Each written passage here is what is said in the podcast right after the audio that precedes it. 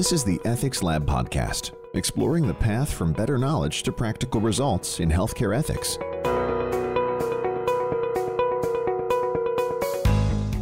Guidelines are great, but they only go so far. And I became extremely interested in why we could have good policy and good law and still have bad care. Welcome. I'm Kevin Murphy. This is episode three entitled The Future of Ethics Events That Changed Our Direction. Recently in Denver, the Future of Medicine conference at Centura Health gave us the opportunity to talk with international ethics leaders about the future of healthcare ethics. We traded stories of events that convinced us that we needed to change, that what we had done in the past cannot be the way we continue in the future. It was 1999. I went to the doctor with my dad, and uh, the doctor, after a series of tests, indicated that my dad needed a heart stent, which at the time was a relatively common procedure. So I got all the information. We scheduled the exam walked out of the doctor's office with my dad, and he said to me, They're not going to experiment on me. At the time, I thought he was joking, but he wasn't. And a year later, he was dead, found in a dog cage feeding his dog. The reason is that he had a fifth grade education and he had heard the whispers of the Tuskegee trials and others. He was an African American man who grew up in North Carolina and he was resistant to a simple procedure and it cost him his life at the age of 58 much too early for anyone to die i didn't know it at the time but these whispers shape a lot of care and aren't discussed in ways that we all understand so the aha moment for me was the need to meet people where they are it's very personal for me obviously and to educate them for twofold reasons. One, to understand the risk of these trials, particularly in the future of medicine with increasing technology, genetics, and the like. And two, to make sure that they get the full benefit of the technology and the future aspects of medicine. That was James Corbett, Senior Vice President, Community Health Improvement and Values Integration at Centura Health in Denver. Then we spoke to Millie Solomon. I'm the president of the Hastings Center, which is a freestanding, nonpartisan research institute, the founding bioethics institute in the nation. And I'm also a professor of medical ethics at Harvard Medical School. My aha moment is from quite a while ago. I've been concerned about the quality of care near the end of life since I was a pretty young social scientist and a pretty naive one. I thought that if you had consensus on policy guidelines, if you had 200 court cases that were all pretty much saying the same thing that patients, if they could speak for themselves, and families, if they couldn't, um, had the right to refuse unwanted treatment. If you had all that consensus at the policy level and at the legal level, what's the problem? We ought to be able to deliver the kind of care for people near the end of life that they want and need and not impose unwanted, burdensome technologies on them. So that's sort of how I started off. I was at a speaking engagement basically advocating these guidelines that already existed. The Hastings Center had extremely influential guidelines that came out in 1987, and I was working with them at the time. And there was a special presidential commission that also had these guidelines. So I was in a rather naive state promoting best practices, you might say, and policies that were meant to guide care at the bedside near the end of life. After my talk, a young man named Brian, and I remember his name, and this was a long time ago, sparkling blue eyes, came up to me and he actually grabbed my forearm and he stared into my eyes and he said, You mean they didn't have to do that to her? And he proceeded to tell me this very compelling story about his grandmother who had suffered a stroke and was in a nursing home. At first, she recognized him and his parents, and she seemed to be pleased that they would come to visit. Then she suffered a second stroke, and she began to decline pretty badly. And when he would come to visit, she would just shake her head back and forth, signaling no. She needed dialysis. She was on the edge of kidney failure. And Brian and his parents both asked the nursing home not to send her back, not to send her to the hospital. They could see that she was ready to go. And sh- they wanted a more hospice oriented or palliative care approach.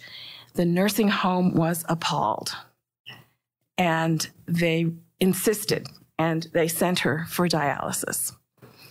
And, and Brian was remembering this. It, it, wasn't even fresh. It hadn't happened just a year ago. It happened quite a while ago. But families take these as violations and they hold them for a long time. And I could see that Brian really hadn't really recovered from what he felt was an assault on his grandmother. So my aha moment was guidelines are great, but they only go so far.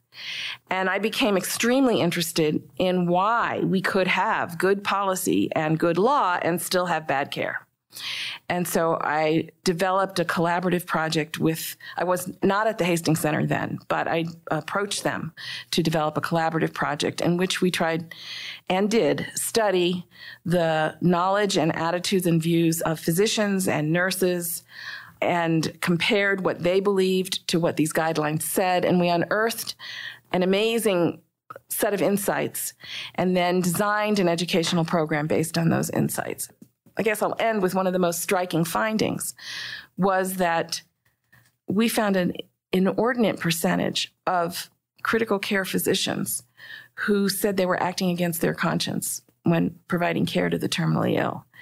And when you probed which direction were those concerns? Was it that they were overtreating or undertreating? They were almost all in the direction of overtreatment. As a researcher, I found that incredibly compelling, yes, and but also interesting. As a researcher, I, I didn't understand. Aren't the doctors in charge? Why would they be saying that they were over treating people and doing things they themselves did not believe in? And so then we had a second round of research that tried to understand and unpack that.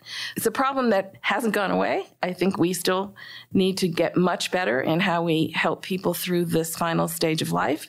I think we've made some progress, but not enough. So when I think about the future of medicine, I hope we will stick to this. We've made progress. We can't get disheartened, but we just haven't made enough, and we need to keep going. Amy Haddad also joined the conversation. Amy is president of the American Society of Bioethics and Humanities and director of Creighton University's Center for Health Policy and Ethics. When I started working in clinical ethics, it was always in an acute care setting. So my foundation was in that kind of a model. And then I had the opportunity to do some work in home care. And I really felt that a lot of what we were doing in the hospital and really urgent care setting didn't really fit with the kinds of issues that I was encountering and the other staff that I was working with encountered in the home care setting. And then fast forward, so I wrote a little bit about that, but it was more theoretical and just saying, you know, here are some of the things that seem to be different about home care. You're kind of a guest in someone's home and the family's trying to figure out what to do with you and who's in charge, which is different than who's in charge in institutional setting.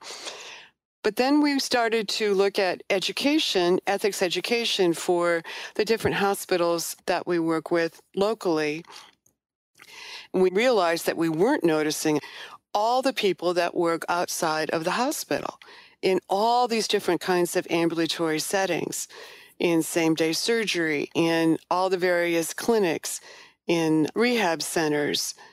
So we decided we would talk to them about First of all, if they felt that they had ethical issues that weren't being addressed, because we weren't doing really any education with them at all, unless they would wander into something that we were doing that was clearly more hospital oriented or institution oriented or based. And we had focus groups with them, and they told us that yes, in fact, they do have a lot of ethical situations that they deal with in relative isolation. So it wasn't even a matter of them being confused about who they might call for assistance, it just never entered their head that there would be anyone that would even understand what they were talking about. Because the things that they were running into weren't life and death, usually. And they just didn't know that anybody else, you know, it was kind of at that level, beginning level of awareness that you're having this problem, but you just at that point can't imagine that others might be having a similar sort of problem, and then why it would even be called an ethical problem. So they talked about being isolated. They talked about, again, that issue of their relationship with patients is much different than it is in the hospital. The who's in charge question came up again. How much can I take control? And when I get frustrated with patients because the agreed upon plan of care isn't actually being acted upon, what do I do about that? And I have short interactions with people, but maybe over a long period of time, particularly in chronic conditions. So it was just all of those things that made it seem like there's a world out there that we're not absolutely sure, first of all, what the issues are, if they're, they're going to be easy to create a typology or not. And then once we do that, what kind of methods might be best suited for this geographically stretched group of clinicians who all work in the same system, let's say, but are doing very different things in their day to day interactions with each other and with patients. What we decided to do were very, very short podcasts, about 10 minutes or so, and conversation with people who are doing the work. And we've had some fascinating opportunities to talk to people about their work. But we're kind of just at that stage where we're trying to get a lay of the land and find out what's really troubling people. And then the next step will be beyond raising awareness, but trying to figure out what might be best practices to help individuals who are working in this relative isolation. Our conversation went from the inclusion of culture to ingrained challenges we're facing to listening to the variety of ethical issues in a diversity of settings. You know, it's too bad we did not have an international perspective in this conversation. Oh, wait a minute.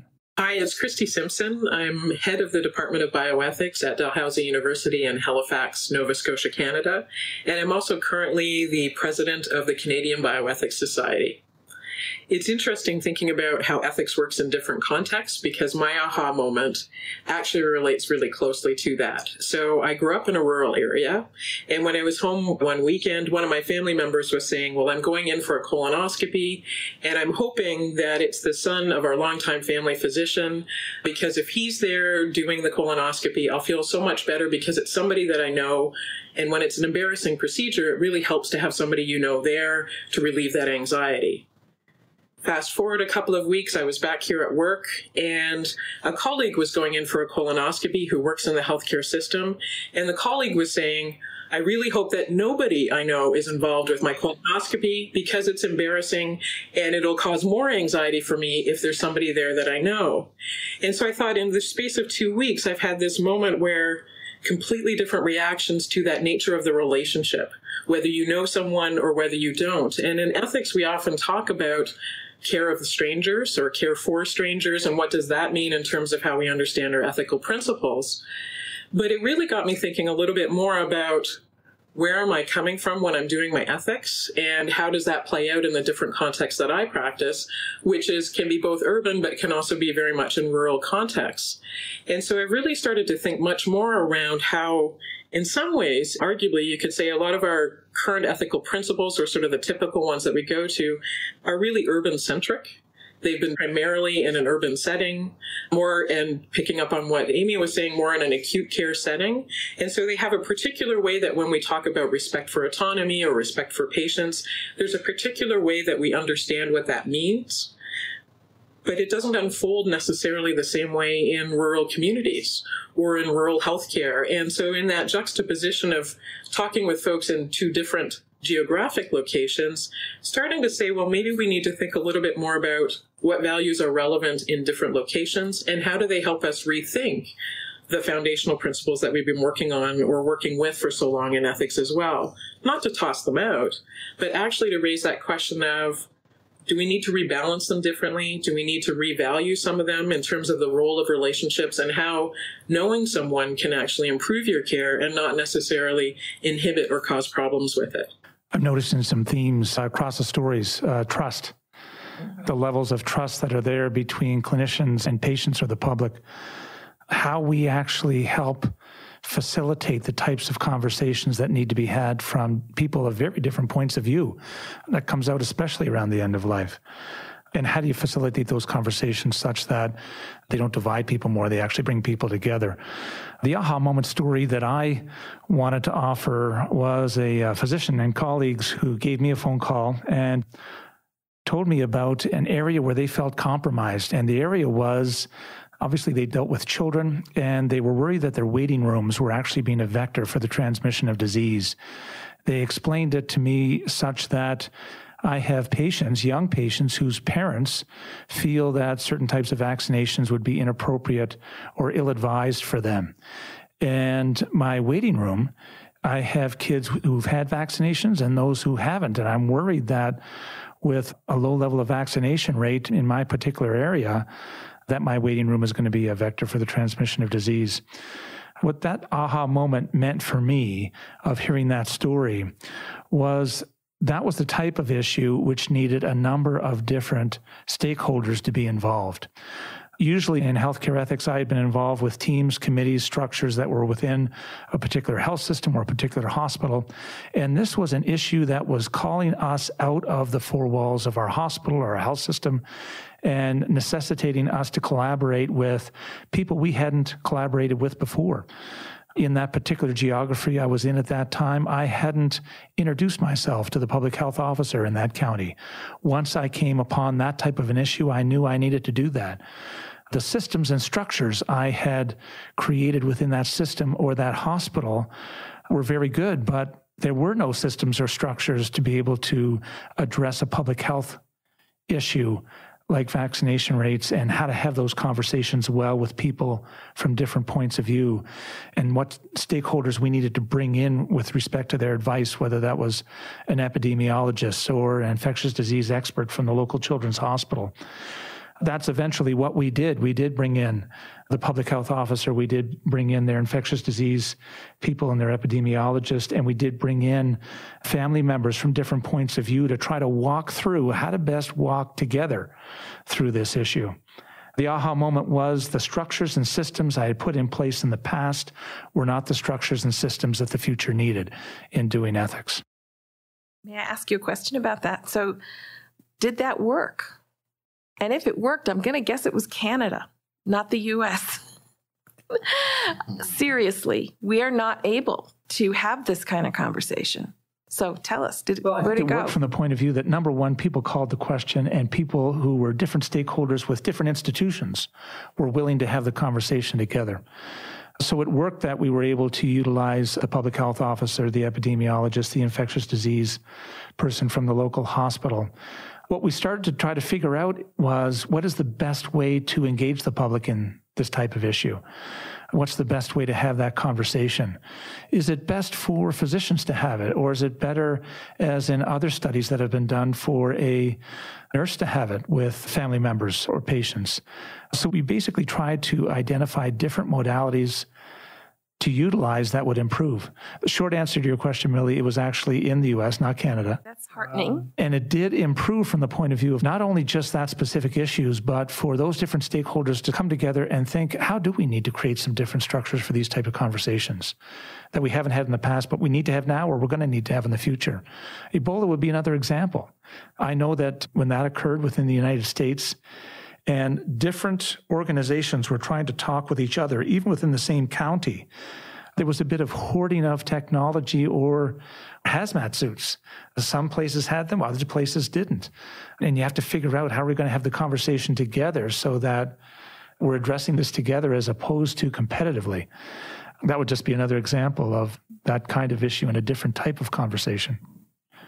James. I think part of why, if I can speak for Millie, that really questioned whether or not it was in the United States or Canada is the underlying payment model and the underlying incentive model of different systems.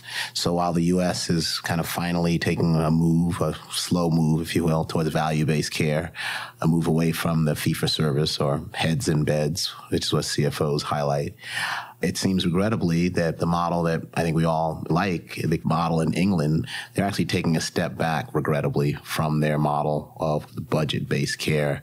You're seeing them being decimated, particularly the long term care. Reason was there in December doing some work with them. And it's sad to watch because I think we all understand that the preventive model, that value based model that the U.S. is slowly marching on, is one that allows us to focus on less procedures and the need to churn procedures to make revenue. But at the same time, there is a great risk that you start to undertreat patients, and it's quite the same risk. And regrettably, when I was in England, there was a front page news of a journalist who died and who's sad that he couldn't get the medication that he needed. Now, there was only a 15 to 20% chance that medication would work. He was a famous journalist, but the powers that be made a decision that the cost of that medication, roughly 100,000, wasn't worth the potential benefit of it. Since he was a famous journalist, he had the ability to write about it. And he wrote that he understood the decision, but that he wished that the investment was made so he could spend more time with his kids. Uh, he wrote this on his deathbed. That's one difference between us and Canada. Another difference, and I think what was impelling my comment, was just how fractious we are right now. And if my wish would be that bioethics could play some role in helping us heal the distrust that we're suffering from. And we're polarized in, along different dimensions. So the pro vaccine versus anti vaccine is one dimension. And that doesn't line up with left right, really but it shares with a left right vitriol disdain and distrust. The levels of distrust in the states right now are so high in various groups. James's story was about distrust because of a history of racial stigmatization. So I just put it out there. When I think about the future of bioethics, I'm hopeful that bioethics can use the skills it has to uncover the values that we want to guide our lives and talk about them in as nonpartisan a way as we can. What are the things that we cherish? Can we talk at that deeper level? We are going to disagree. We're going to have different notions of fairness, for example. There are going to be conservative and progressive notions. We see that right now with the repealing of the ACA, where there are conservative views that want to base insurance on actuarial assessments versus community. So I was commenting really on a very divided nation, multiple ways that we're divided, not all of them political, but certainly political as well.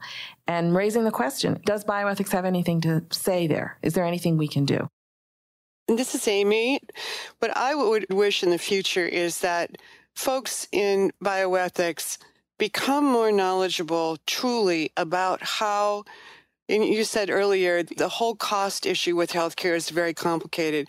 But I think we all need to do a much better job, those of us who work in ethics, at making an attempt to really understand at least some basic financial rules about how insurance works and things like that. Because what I sometimes hear is just kind of a collective vilifying all insurers, all of pharma, all of everything and if we could take some time to understand some of the financing so that we can knowledgeably talk about these issues, I think it would bring a lot to the conversation with our other background in ethics. Do you know what I mean? Because if we don't have the part where we understand what people are talking about, it's really hard for us to make any kind of points that are going to have any heft.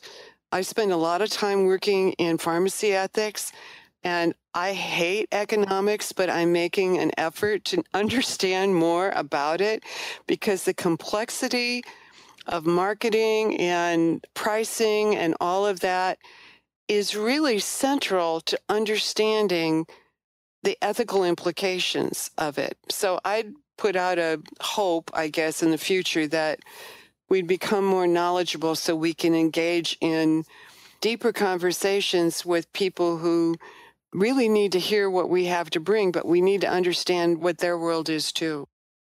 Thanks, Amy. Christy, I'm going to come to you. You've heard Canada talked about a couple of times with the U.S., but any place you wanted to jump off in any of the comments? Yeah, sure. Thanks, Kevin. Yeah, and it's even just hearing what Amy was saying. Now I have five other thoughts that I wanted to bring into this. But I think I'll go back to one of the points that Millie was making, and Amy is too, raising that question around how do we trust? How do we come together? How do we put things right, if you will, or sort of get it more right. And it makes me think um, here in Canada, we've had at the federal level what's called a Truth and Reconciliation Report, which is about how we have treated our Indigenous peoples and how do we begin to move forward past taking them out of their homes, putting them in residential schools, and all of the trauma and harm that that has caused. And I think in particular for me, one of the words that does come out of that is do we know what it truly means to reconcile? And what does that look like? And I think partly of building trust is actually about reconciliation. So the fact that it's called truth and reconciliation, I think trust is a big part of that. And interestingly for me then too, it's a large report that sort of tackles a number of different sectors, but part of it is a question about, well, what is healthcare's role within reconciliation? And that can be in the one-to-one relationships that we have with patients in terms of clinicians and patients. It can mean accessibility anywhere in the healthcare system, not just on the basis of geography, but do you feel welcome?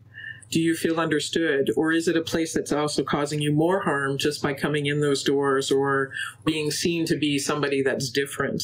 And so that part about reconciliation and what does it mean to reconcile is something that I don't think we've really thought about in healthcare in the same kind of way that maybe in other circles they have. And I think that would be really important. The second point I guess I would bring up is in terms of even though there's differences between the American and Canadian healthcare system, cost is definitely one for us to consider as well. And I think sometimes when I've been part of conversations around cost or how much it costs to provide different forms of care, there's an interesting response that I see sometimes that people sort of just throw their hands up and go, well, we can't change the system, right? That's the way that it is. That's how healthcare works.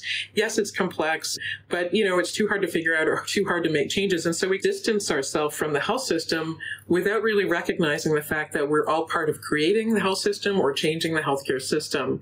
And so I've been doing a bit of a plug recently for people to make policy work interesting and engaging. That if you think of all the policies that we have in healthcare, all of the forms that we use, all the ways that we document what's happening on patient records, all of those things, they construct and shape what we're able to do in healthcare. And I think both from an economic perspective, thinking about is that the most efficient way to document? Is that most appropriate? Are we using our resources in the right place? It's also a call to say to ethics, have we thought enough about how we can engage at the policy level or changing forms level in a way that makes changes that seem small initially, but can add up to something that can make a big change in our healthcare system. And certainly then really insert and hear from the patients, from those who are working with patients most directly, and across a variety of contexts. We often do ethics review of policy by healthcare ethics committees and those things, but bringing that forward to then say, well, how is that informing what we see going on at an organizational level or a broader health systems level in terms of governance and how that links with economics, I think is really important as well. Thanks, Christy. At this point, does anyone else have another story? Well, I'm going to be talking about it in the keynote tomorrow morning, but I think I wouldn't want us to have this podcast without bringing up something else that I think is huge for the future of medicine, and that is an array of transformative technologies that we're going to be facing. Now, if we thought it was hard to figure out how to use good old fashioned life sustaining technologies like ventilators and dialysis machines. Hey, that was nothing compared to what we're seeing at the intersection of genomics and neuroscience and artificial intelligence and synthetic biology, especially gene editing with CRISPR Cas9. And all of these are not only advancing in their own right, but they are integrating. So new forms for assisted reproduction that were never possible before. So we are on the cusp of a, well, actually, a revolution. The World Economic Forum has called it the fourth industrial revolution. And they are pointing to the advances and the intersections of advances across those kinds of technologies. And the future of medicine is going to have to figure out how we're going to use this. One of the biggest things is the amount of information that we're going to have, as well as the ways we're going to make babies, which Hank Greely's written a book, I think it's called After Sex. It's going to be brand new array of ways of being in the world. And I hope that bioethics will serve as a sounding board to anticipate what the consequences might be. No technology is neutral. Some of these technologies are, all of them are probably going to offer incredible benefits, but we ought to be careful about what we ask for and what we want to do. And there need to be some forums for us to discuss these. So I'm kind of foreshadowing what I'm going to be talking about tomorrow. I think bioethics has an absolutely crucial role to play in helping people understand the choices that we're going to face, helping us decide the best uses for these technologies and some areas where we may make decisions proactively that we don't want to use these technologies or we don't want to use them for certain purposes. Thank you for joining us for this episode entitled The Future of Ethics Events That Have Changed Our Direction. I hope you enjoyed our conversation on how the vision of healthcare ethics in the future might look different from the past. Please come back and join us again on the Ethics Lab podcast.